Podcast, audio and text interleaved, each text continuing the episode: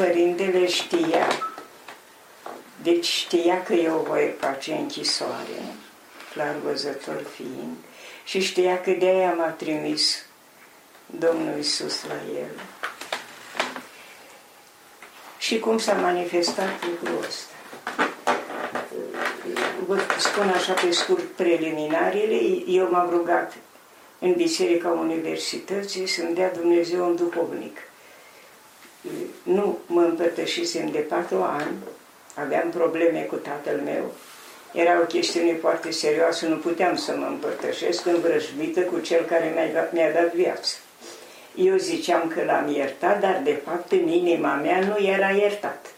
Nu puteam să uit lucru pentru care eram îngâlceavă cu propriul meu părinte. Și m-am rugat ca să-mi dea Dumnezeu un duhovnic, începuseră arestările, nu mă așteptam că vor ajunge la mine, dar ziceam, dacă totuși vor ajunge, trebuie să fiu împăcată cu Dumnezeu. Și fiindcă era gravitatea faptului, am cerut Mântuitorului un duhovnic. În drum spre Sâmbăta am ajuns în mod miraculos, prin, prin Zorica. Deci acum am spus rugăciunea și imediat în ușa bisericii a venit Zorica Lascu, maica Teodosia de mai târziu, și mi-a spus, te îmbraci imediat, plecăm la Sâmbăta. Mie mi s-au tăiat picioarele, am, am zis, Doamne, ce repede a ajuns rugăciunea la Domnul. Și am spus, dar de ce, de ce la Sâmbăta? Și a spus, păi te duc să te spovedești și să te împărtășești, că dacă te las pe tine de capul tău, uite așa o frunzărești și o amâni și lucruri. Acum avem ocazia, mergem împreună, fără discuții, du-te, fă-ți bagajul, la noapte plecăm. Pe drum, ce-mi vine mie ideea? A fost un, un drum năstrușnic, era o iarnă grea, patruzeci și opt. A fost cu zăpirile alea târzii, un an cu totul deosebit așa. Și anul când nenumitul a hotărât să decapiteze tinerimea română. Atunci au fost arestările masive, în, în cincisprezece mai. Asta era în, în plină iarnă, la începutul lunii ianuarie, când am ajuns noi la Sâmbăta de Jos, nu era niciun mijloc de locomoție pentru Sâmbăta de Sus. Ninsese toată noaptea, erau troiene mari cât casa, nici țâpenie de om, după un viscol așa de mare, cine să mai iasă în, în lume, în stradă, și noi două fete tinere, aiurite, năluce, ne-am pus în gând să ajungem la Sâmbătă. Și am pornit, așa. Pentru Zorica a fost, pentru mine a fost un miracol, mă uitam la ea și nu venea a crede. Ea avea un handicap care îngreuia foarte mult mersul. Înnota prin zăpadă, nu mă puteam ține eu de ea, care eram o persoană atletică. Dar pe drum, ce vine mie în minte? Nu știu, așa mi-a venit în minte, am zis, Doamne, dacă rugăciunea mea are vreo noimă, te rog, fă să mă întâlnesc direct cu Părintele Arsenie. Tu știi cum faci, dar vreau să-l cunosc direct față către față. Să am eu putere să mă... Să mă, să mă eu n-aveam, pove, n-aveam putere să povestesc niciunui preot conflictul meu cu tata, de unde venea. Îmi era milă de tata, pentru că trebuia să-l denunț pe tata și nu venea să vorbesc totuși de rău. Ceream curaj și ziceam, ca să am curaj, trebuie să știu că într-adevăr este duhovnicul la care tu mă trimiți. Dacă e cu putință, cer acea, cer această dovadă. Și am uitat pe urmă. Am spus rugăciunea, am mers mai departe. Am ajuns în sfârșit în chilie unde, trebuie, unde am stat cu Zorica, de unde și Zorica a plecat direct la mănăstire, din această chilie de lângă mine, cu Părintele Arsenie. Am avut acest dar de la Dumnezeu să mă despart cu o prietină bună chiar la picioarele părintelui Arsenie. Am ajuns în această chilie. Se făcuse foc, fratele care m-a dus acolo mi-a zis, stați aici. Eu am lăsat geamul deschis, fumul va ieși curând, era normal să iasă pentru că în chilia asta nu s-a făcut foc și când se face foc, până se reface traiectul, așa este, iese fumul, el va ieși curând, va fi cald, va fi bine, până atunci am lăsat geamul deschis, vă rog păstrați pantonul. Eu ieșisem din arhondaric cu paltonul pe umeri așa. Și cu paltonul pe umeri așa m-am așezat în fereastră până când va ieși fumul, să văd unde, unde am ajuns de fapt. Era pentru prima dată când veneam la Sâmbăta de Sus. Și am văzut întâi munții care se bat în capete. De fapt, munții Făgărașului, cele două vârfuri, unul este înclinat puțin spre celălalt. Și ai impresia, într-adevăr, că se bat în capete. Și am zis, uite, ăștia sunt munții care se bat în capete ca să acopere apa vie care este aici, în, în această... Și, într-adevăr, locurile erau de o sfințenie nemaipomenită, nu vă pot spune ce impresionat am fost. Să vă spun așa pe scurt câteva imagini. Ninsese toată noaptea și bisericuța părea că stă în genunchi și se roagă, pentru că era îngropată în nămeți și avea o căciulă mare de zăpadă pe acoperiș și părea că stă ghemuită sub căciula ei de zăpadă, stă în genunchi și se roagă. Crucea părintelui Arsenie pusă acolo între biserică și izvorul tămăduirii îți dădea aceeași impresie. Este o cruce cu brațele egale. Fiind cu brațele egale, tot impresia asta aveai, că îi stă în genunchi și se roagă. De obicei, brațul vertical este mult mai, mai, mai lung decât cel orizontal. Între, între aceste trei puncte sfinte, bisericuța, crucea, cu, cu, cu crucifixul așa, și așezământul propriu-zis, munții, toată natura, cum era zidită în aceste biserici, un element care, într-adevăr, te copleșea, era așa zisul tămâier.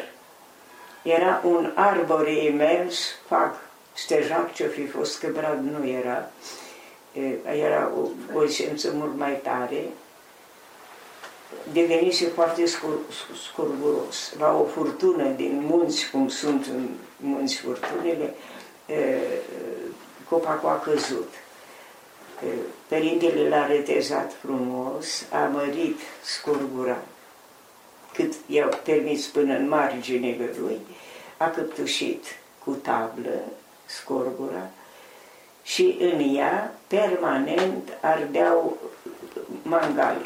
Cărbunile era special care dă jar mult și nu dă fum și nu, nu dă fumul ăla usturător și supărător, deci cărbune de... Părinții știau să-l facă. Înainte se vindea în saci mangalul pentru fiarele de călcat. Nu erau fiare electrice pe vremea aia. Puneai mangană înăuntru, îi dădeai foc, fierul se încălzea și călca. Punea, deci pe maldere de cărbuni din ăștia erau așezat iarăși pumni întregi de, de tămâie și rășinuri mirositoare. Tot timpul se înălța către cer fumul acestui tămâier, așa se spunea, tămâierul părintelui. La vremea aceea era deja în, în, în scădere ziua, era în amur, se, se lăsa încet, încet zarea aia albăstruie care se lasă iarna peste munți și se ridica. Era liniște, liniște cum este seara, câteodată seara. Eu zic că momentele alea sunt momente în care natura și-a rămas bun de la zi și spune noapte bună Domnului. Fumul se ridica în, spira, în spira, spirale largi, drept, drept, nu era, nu era vânt, nu era furtună, parcă nu fusese viscol cu, cu o noapte înainte. Și se, fumul acesta se pierdea undeva așa în vastitatea cerului. Eu începusem încă din Arcondaric să plâng, am plâns tot timpul cât am stat în chilie și l-am așteptat pe Zorica să vină cu părintele. Așa le-a spus să merg, să stau în chilie și să-i aștept pe ei că vor veni. Am plâns și plângeam, uitându-mă la peisajul, admirându-l, plângeam. Dar plânsul acela liniștit, aducător de pace, mă simțeam bine, aș fi plâns o viață întreagă. Și la un moment dat aud o voce foarte aproape de mine. Nu, ce s-a întâmplat? În grai ardelenesc. Eu m-am întors brusc, speriată. N-am auzit pași, n-am auzit ușa închizându-se, deschizându-se, n-am auzit nimic din toate astea. Am auzit dintr-o dată vocea. Și am văzut lângă mine un, un bărbat foarte înalt, de o frumusețe nepământeană, care mă privea foarte de aproape, foarte serios. Și m-au speriat ochii părintelui, îmbrăcat în haină albă.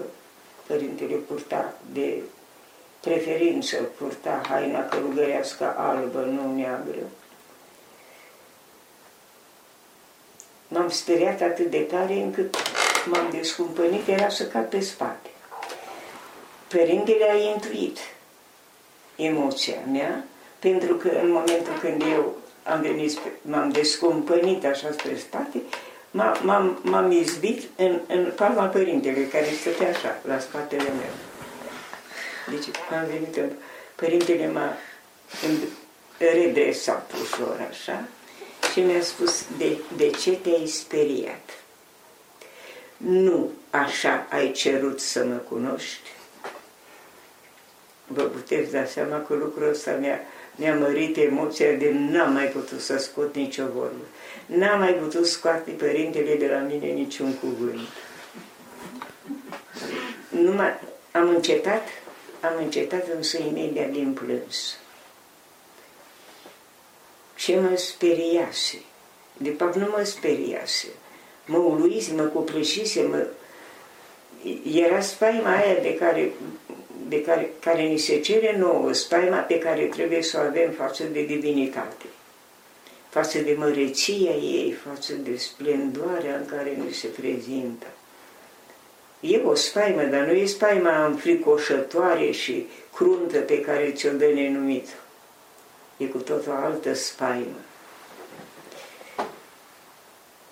Și Părintele a continuat, a văzut că eu n-am fost în stare nici să spun măcar blagosloviți, părinte, că știa, nu, știam de la Zorica că trebuie să spun blagosloviți prea cuvioase.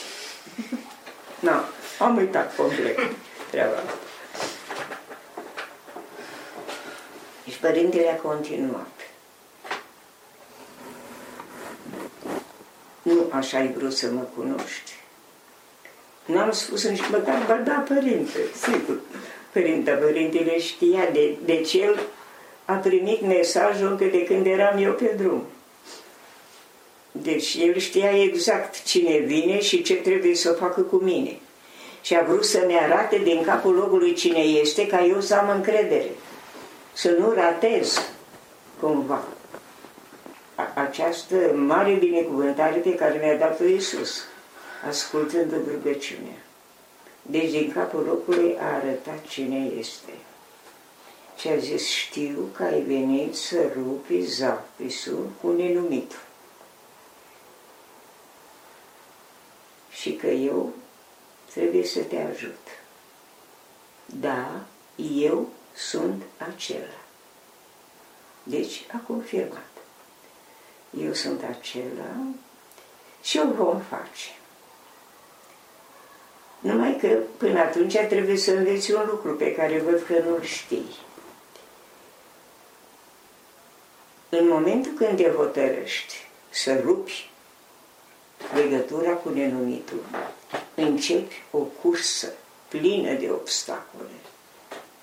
Ca să le poți trece pe toate, că te e în stare să inventeze ăla și să arunce în, în, în calea pașilor noștri, îți trebuie curaj.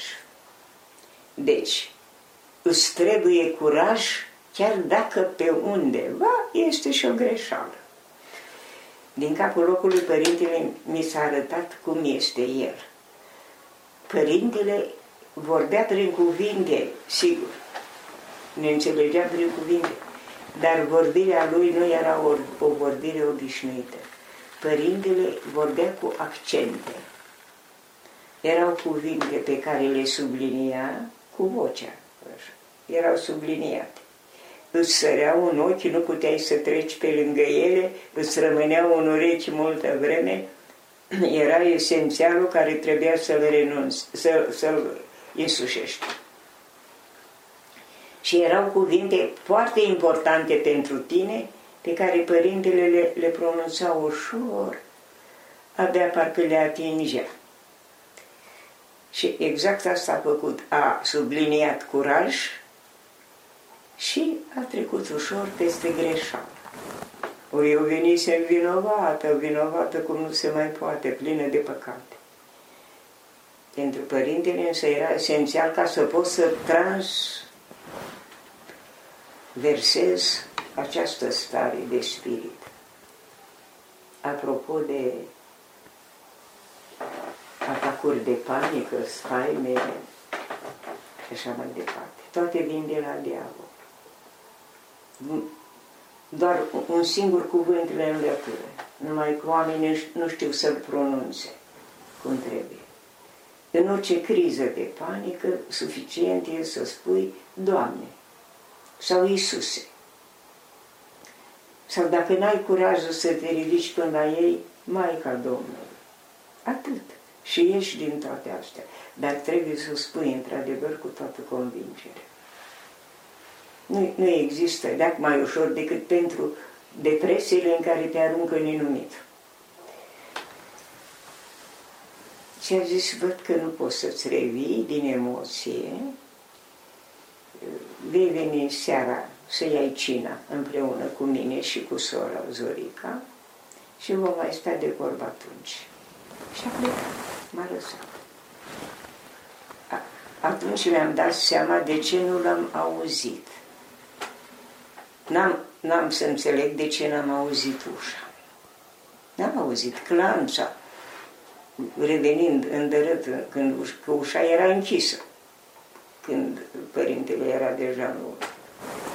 Dar am înțeles de ce nu i-am auzit pașii. Părintele avea un mers special. Făcea pașii foarte mici. Nu ridica piciorul prea mult deasupra pământului. Și din cauza asta mersul lui părea o alunecare. Părea că vine lunecând. Părea că nu face pași. Nu făcea pași. Făcea pași, dar erau atât de mici încât nu s-auzeau. Nu tropăia. Cum tropăim noi când mergem. Da. Și de-aia nu l-am auzit. Ce m-a, ce m-a speriat? M-a speriat felul în care mă privea Părintele Arsenie. Am spus în mărturisirea pe care am făcut-o în cartea mea de mărturisire, n-am găsit altă expresie ca să, care să sugereze cât de cât, de ce emoția mea a fost atât de puternică încât era să mă dea pe spate. Deci cuvântul ăsta că ai să cazi pe spate când am să spun nu este o minciună, se întâmplă. E, am zis așa, infinitul mă privea cu doi ochi albaștri de om. Pentru că privirea Părintelui nu avea o preliște. Era ceva care se prelungea la infinit. Deci era ceva care curgea undeva departe, era așa cum este cerul. Noi când ne uităm la bolta cerească, nu vedem ca o boltă finită, E un albastru imens care te copleșește. Nu vezi infinit, o margine, o sfârșire. Totul este infinit. Așa era privirea Părintelui. Și sigur că te înfricoșează, mai ales când ești mic și păcătos și neobișnuit cu oameni sfinți. Cred că era primul mare sfânt pe care îl întâlneam în viața mea. Poate al doilea, poate că părintele din, din clasa întâia de liceu, pe care noi, clasa de atunci, l-am iubit foarte mult, poate că va fi fost unul din acești oameni drepți, dar fără aureola, respectiv în jurul lui. Deci, deci așa am ajuns eu la Părintele Arsenie. Seara n-am ieșit din emoția asta nicicum. El a, a stat foarte mult de vorbă cu Zorica, discutau, pentru asta și chemat-o pe Zorica, discutau despre un cuvânt care trebuia tradus din Filocalii, se lucra deja la traducerea Filocaliilor, cel care conducea lucrarea era Părintele Stăniloae, dar întotdeauna fiecare secvență tradusă era revăzută de Părintele Arsenie Boca. Iar când Părintele Stăniloae nu găsea traducerea potrivită, pentru că limbile vechi sunt foarte sărace, au același cuvânt pentru mai multe senzuri și e foarte greu să trebuie să ai, să intri exact în logica frazei respective ca să dai exact traducerea corectă cuvântului respectiv. Și el nu era sigur, era între două alternative. Părintele Arsenie a venit cu alta și a zis, nu e nici aia, nici aia, este asta. Ei s-au contrazis și au zis, chemăm un arbitru. Arbitrul cel mai indicat era sora Zorica, care cunoștea la perfecție limba greacă veche. Și ea, a, a, nu pentru că era Părintele Arsenie, ci pentru că avea dreptate, ea a ales cuvântul ales de Părintele Arsenie, asta am remarcat. Deci discuția a fost pe chestia asta. Eu am stat cu mintea acolo. Părintele m-a întrebat ceva, nu mi-aduc aminte acum ce m-a întrebat, eram plecat. Și eu stăteam așa. Mâncasem deja, stăteam așa cu mâinile pe masă, încrucișate așa. Și Părintele, îl văd și acum, a, a pus pe încheietura mâinii mele mâna Sfinției sale. Eu am remarcat atunci, chiar am zis, uite, o mână bizantină. Cred că așa era, o mână mare, dar mai mult pe sens lung.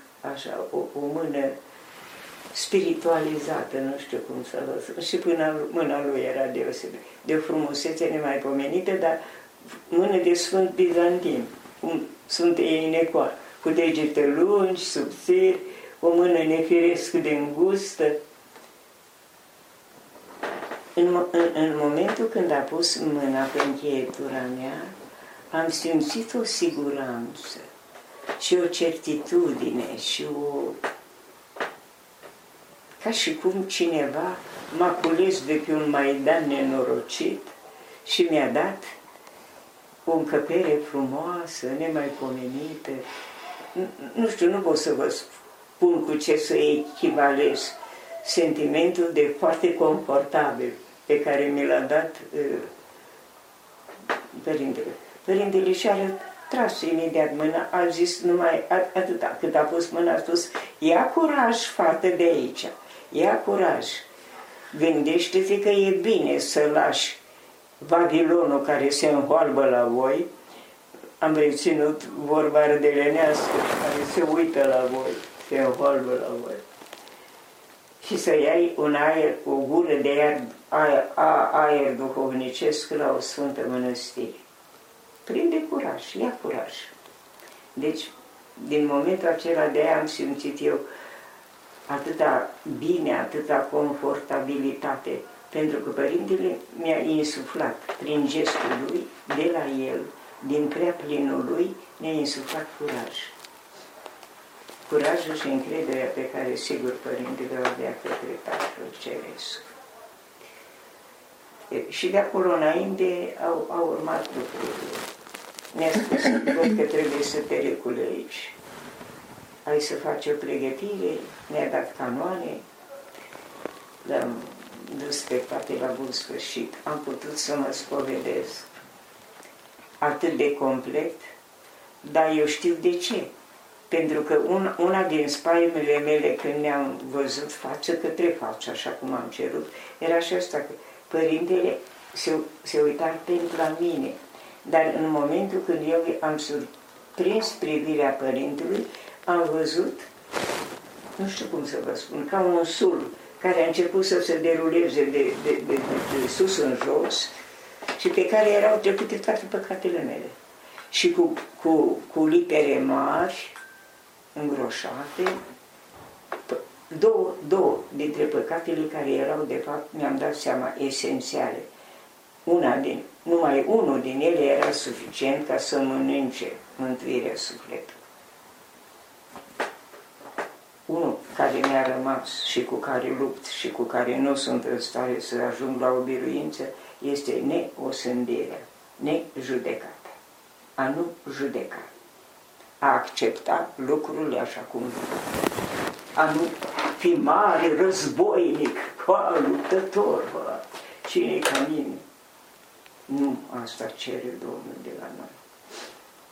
Și eu am a, acest, părintele mi l-a sesizat pe urmă, mi-a zis, Astazia, ferește-te de Toma.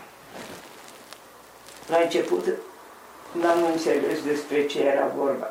Nu eram singur atunci, eram cu doi teologi, unul dintre ei mi-a rămas prieten, Părintele Antonie, mitropolitul Ardealului de mai târziu.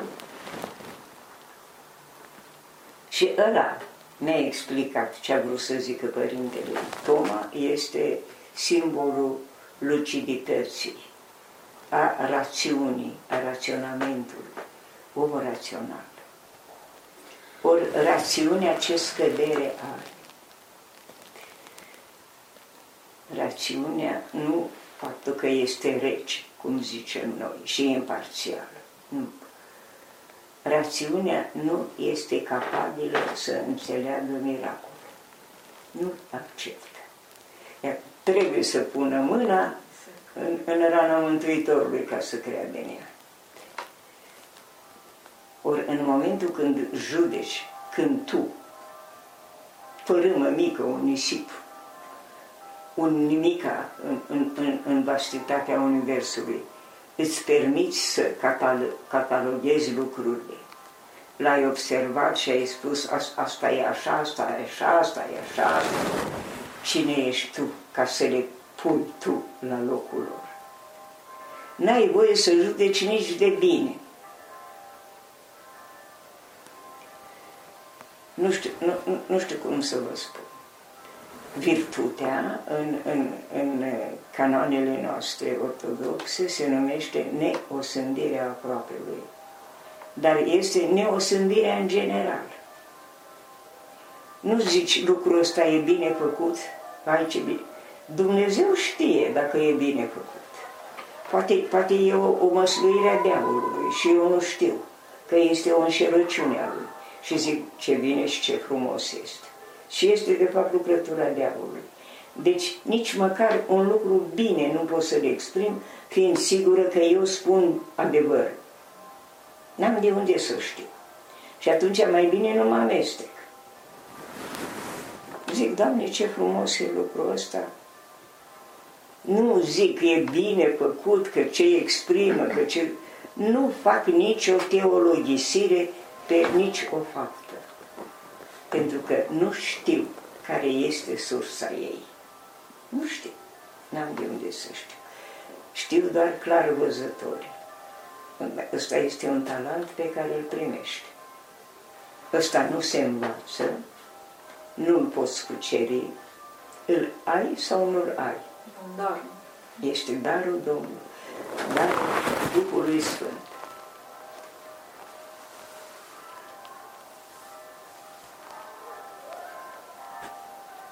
atunci Părintele ne-a dat mai multe, mai, mai, mai, mai multe, mai multe îndrumări. Mi-am dat seama că m-a pregătit pentru închisoare, abia după aceea, punând lucrurile cap la cap și meditând de fiecare dată, întorcându-mă mereu la cuvintele care mi le-a spus, la gesturile pe care le-a făcut, la felul cum s-a comportat cu mine, cu Zorica. De la început nu am priceput mare, mare, mare lucru. Am, am, am priceput pentru că am simțit lucrul ăsta ca o mare libertate, ca o mare eliberare. Sfânta, Sfânta Împărtășanie. Când, când m-a împărtășit Părintele, am avut impresia că eu m-am născut din nou, că am primit o nouă viață. Și cred că așa și era. Era viața de pușcăriaș pe care trebuia să o duc de acolo înainte. De pildă, Părintele mi-a spus un lucru care s-a verificat extraordinar de mult în închisoare. Cel ce vrea să scadă la crucea lui, mai mult își adaugă. Dumnezeu, când ne dă o chestiune, este imperios să o primim. Pentru că ne-o dă pentru un lucru pe care noi l-am făcut. Trebuie să-l primim. Noi îl batem însă la cap. Doamne, nu mi izbăvește, mă scapă, mă ia de la mine chestiunea asta. Bun și îndurător fiind, El ne ascultă. Dar când vine vremea, ne redă cu, cu dobânda respectivă lucru pe care l-am evitat. Pentru că pentru binele nostru, pentru mântuirea noastră, lucrul acela absolut trebuie făcut. Deci, am înțeles, par, parcurgând închisoarea, ce înțelepciune mare este în, în, în această aserțiune. Cine vrea să scadă la crucea lui, mai mult își adaugă. Cum poți să spui binecuvântată fie închisoare? Cum a zis una dintre noi.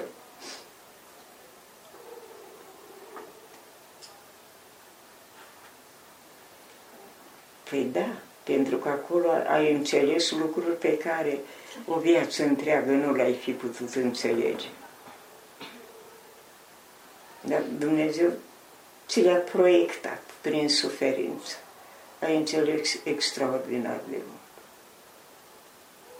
Îi spuneam Părintelui acestuia, în momentul în care noi ne-am însușit suferința ca o dovadă de iubire din partea bunului Dumnezeu, să știți că nu ni s-a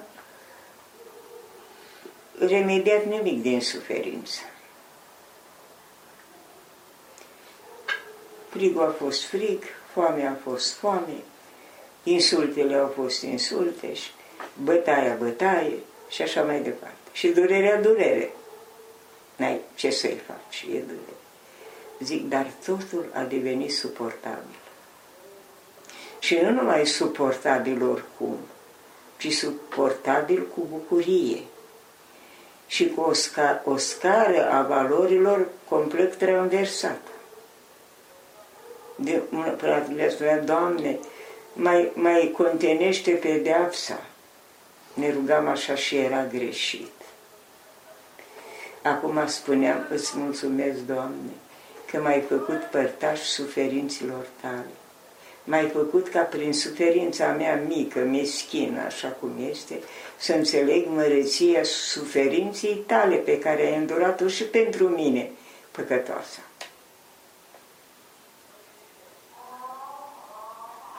Se schimbă scara de valori. Și în momentul în care se schimbă, totul devine de înțeles, logic și ușor de suportat.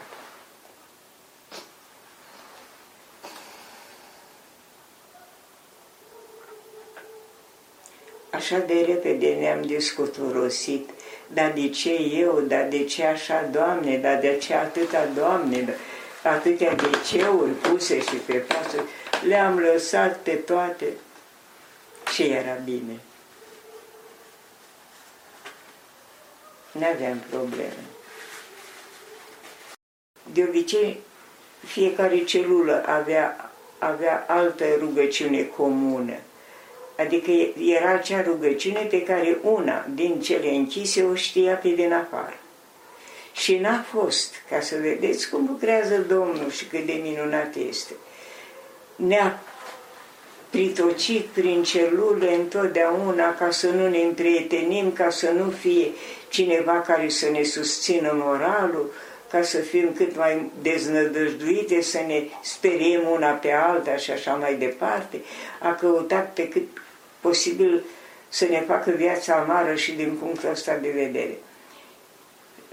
N-au reușit, n-a fost, nu s-a întâmplat, decât doar acolo, când era una singură, când și aia nu știa pe din afară o rugăciune mare, aia își spunea doar micile rugăciuni pe care le știa. Dar în rest, trei, dacă erau, una din trei avea o rugăciune din asta, un acatist, un paraclis. Eu... Din, din cei paisprezece ani pe care i-am făcut, n-aș putea să apreciez, dar cred că doisprezece ani, seară de seară, am spus paraclisul. El a știa pe din afară și în celula în care mă aruncau pe mine, eu eram aia care spunea paraclisul. Și la, la sfârșit făceam o rugăciune pentru cei care ne păzesc. Să dăm, de pildă, o declarație în defavoarea uneia din ele, suportam bătaia, anchetă, orice, nu, nu făceam declarații acuzatoare cu privire la cei care ne păzeau. Ieșind afară, nu mai eram capabile de acest lucru. Faptul că eram împreună în reușisem să fim într-un cuget și o simțire. Faptul ăsta ne-a ajutat să fim mai buni cât eram de fapt.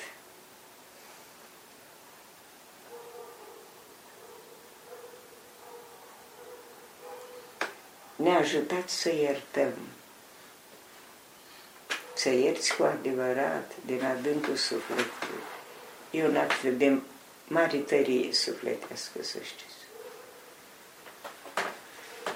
Nu e ușor să ierți. Da. Acolo puteai foarte repede să spui. Cum făcea Părintele Ioan. Părintele Ioan, la un moment dat, a fost pocnit în cap. Ieșea la plimbare și Părintele mergea în șir cu ceilalți, cu cap plecat. El totdeauna se ruga pentru că avea rugăciunea isihastă. Deci el tot timpul spunea Doamne Iisuse. Și o făcea cu o bună cuvință în ținutul lui așa. Se vedea pe ținuta lui că se roagă.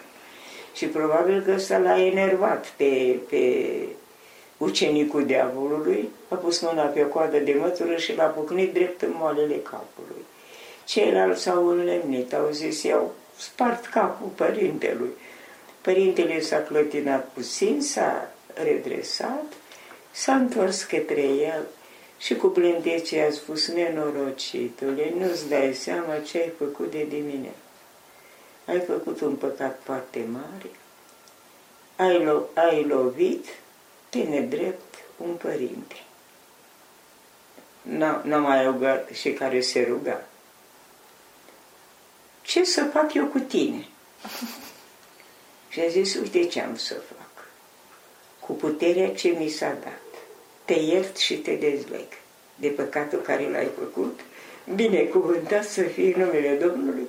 S-a dus, l-a îmbrățișat, l-a sărutat și l-a binecuvântat. Ceilalți au rămas înlemniți.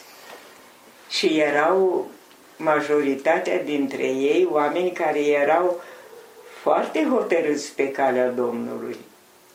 Dar n-au, n-au înțeles, Părintele a făcut lucrul ăsta spontan. Noi a, ajungeam la iertare după meditație, după ce ne convingeam, după ce eu a trebuit patruzeci de zile să mă rog ca să-l iert pe unul care m-a bătut degeaba. Părintele Ioan a făcut-o pe loc, cu blândețe, îmbrățișându-l, binecuvântându-l. a primit binecuvântarea Părintelui încremenit în gestul ăsta. Deci, Mântuitorul i-a încremenit mâna. Nu a mai putut să coboare, pentru că altfel e de neînțeles cum a primit o asemenea iertare și binecuvântare cu mâna pe bâtă. I-a îndemnit pur și simplu mâna. N-a mai putut să dea a doua lovitură. Dar în foarte scurtă vreme a dispărut. Probabil că așa a dat demisia. Probabil că n-a mai suportat să fie păzitor de suflet. Probabil că diavolul i-a dat gestul ăsta și Mântuitorul l-a întors, ca de obicei cum face el, spre binele omului.